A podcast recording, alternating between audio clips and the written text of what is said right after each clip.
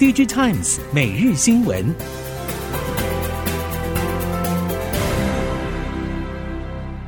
听众朋友们好，欢迎收听 DigiTimes 每日新闻，我是翁方月，现在为您提供今天的科技产业新闻重点。首先带您关心。面对夏普大幅亏损，鸿海先前表示将要求夏普提出说明与改善方案，并表示必要时会要求调整夏普管理团队和改善营运。但这样的说明却被部分市场曲解为红海将对夏普进行切割。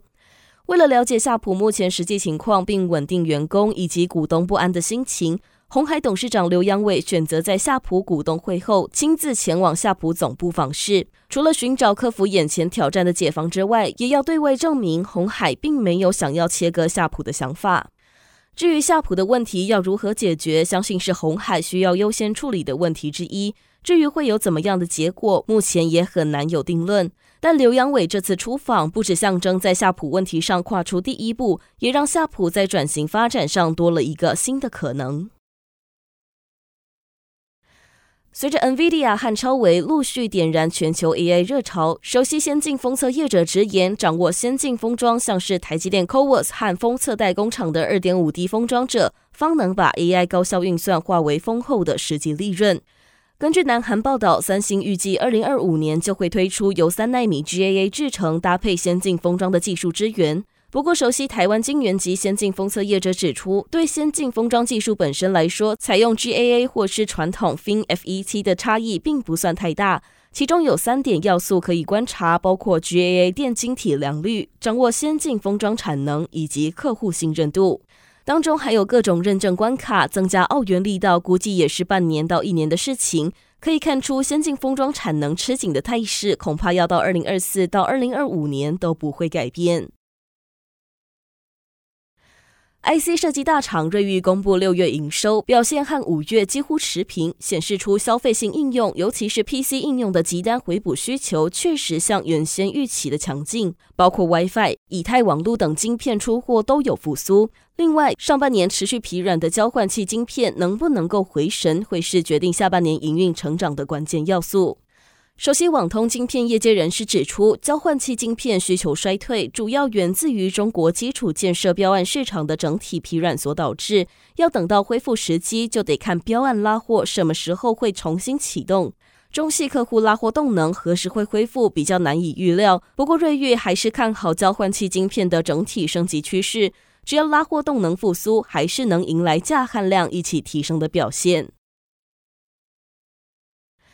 在五 G 商用之后，五 G 专网一直被视为能赋能各行各业加速发展的关键技术应用。不过，目前五 G 专网在产业的实际应用比例不高，大多是以实验专案、概念性验证方式进行。不过，在电信业者积极与各产业和场域合作，以及系统整合业者的努力之下，为未来五 G 专网发展奠下基础。尤其电信业者与系统整合业者近期开始展开合作，将让台湾五 G 生态系更完整。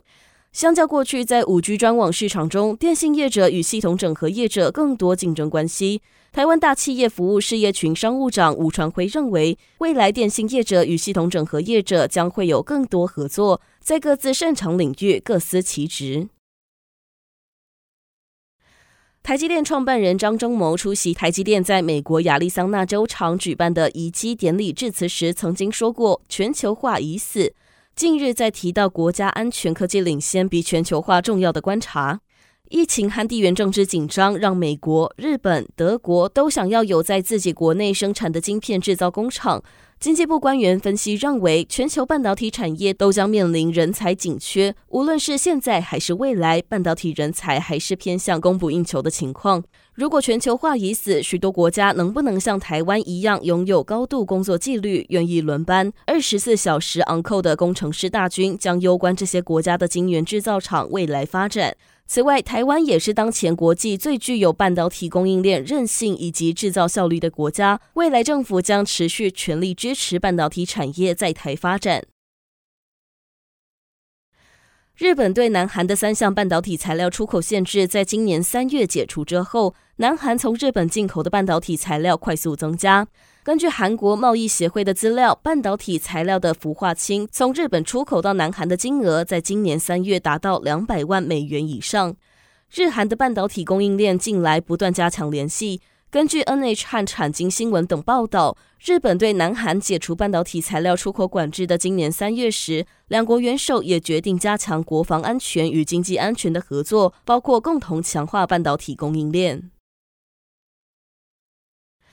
IDC 六号举行伺服器市场展望研讨会，IDC 观察，生成式人工智慧科技还在早期发展阶段，多数企业还不清楚如何发展差异化商业模式。更别说是要开发新兴实验专案。全球只有百分之二十四的企业计划在今年投资相关科技。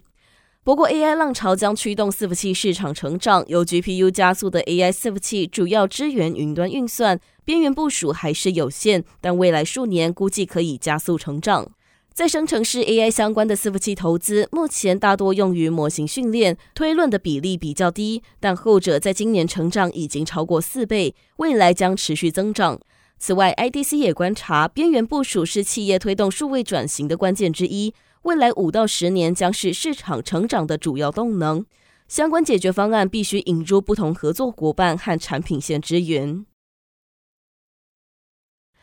台湾宾士六号正式发表 EQE SUV 和 EQS SUV 两款全新纯电休旅车，持续拓展宾士在台湾的纯电车系阵容。台湾宾士副总裁暨财务长奥诺瑞表示，修旅车款广受消费者喜爱，预期今年底纯电车可以达到百分之十到百分之十五的销售占比。至于先前宾士与微软的合作，将 AI 聊天机器人 ChatGPT 整合到旗下车款的 MBUX 车载系统的计划，引起市场关注。而 ChatGPT 何时将搭载台湾车款？台湾宾士指出，该计划目前先在美国试行，将观察美国试行情况，后续会密切关注车主的回馈，未来或许有机会拓展到其他市场。印度政府在日前邀请包括鸿海、三星电子、信实工业、iPhone 制造商伟创、笔电制造商戴尔、电信设备供应商诺基亚解决方案等多家受益于生产连结激励计划的国际企业高层人士，共同商讨如何透过生产连结激励计划推动印度制造业发展。根据路透报道，印度政府官方声明表示，因为部分原本承诺投资设厂的业者，在生产连接激励相关计划申请繁琐且费时的情况之下，相继暂缓投资计划。而这场会议中，主要讨论如何以具有竞争力的成本来改善当地制造，提高印度生产的附加价值，快速解决生素问题等主题。劳力短缺促使全球对机器人的需求逐年增长，也带动产业争相投入这块市场大饼。不过，相较传统工业机器人由四大家族寡占，根据熟悉机器人的业者观察，应用场景更多元的服务型机器人，目前则是由科技业者抢占滩头。在众多科技大厂抢进机器人商机中，特斯拉去年才在 AI Day 宣布推出人形机器人 Tesla Bot，宣示进军机器人的雄心。近日，特斯拉执行长就表示对机器人产业前景的期待，更看好未来全球机器人的数量或许将超过人类。成立于二零一六年的字节跳动，近期传出正在开发机器人，并计划让团队扩张到百人以上。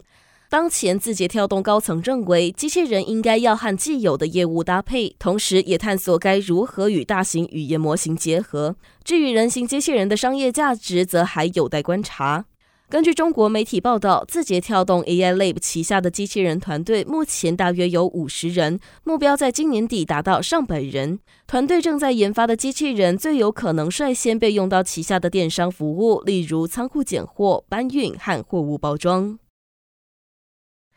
以上新闻由《DigiTimes 电子时报》提供，翁方月编辑播报。谢谢您的收听。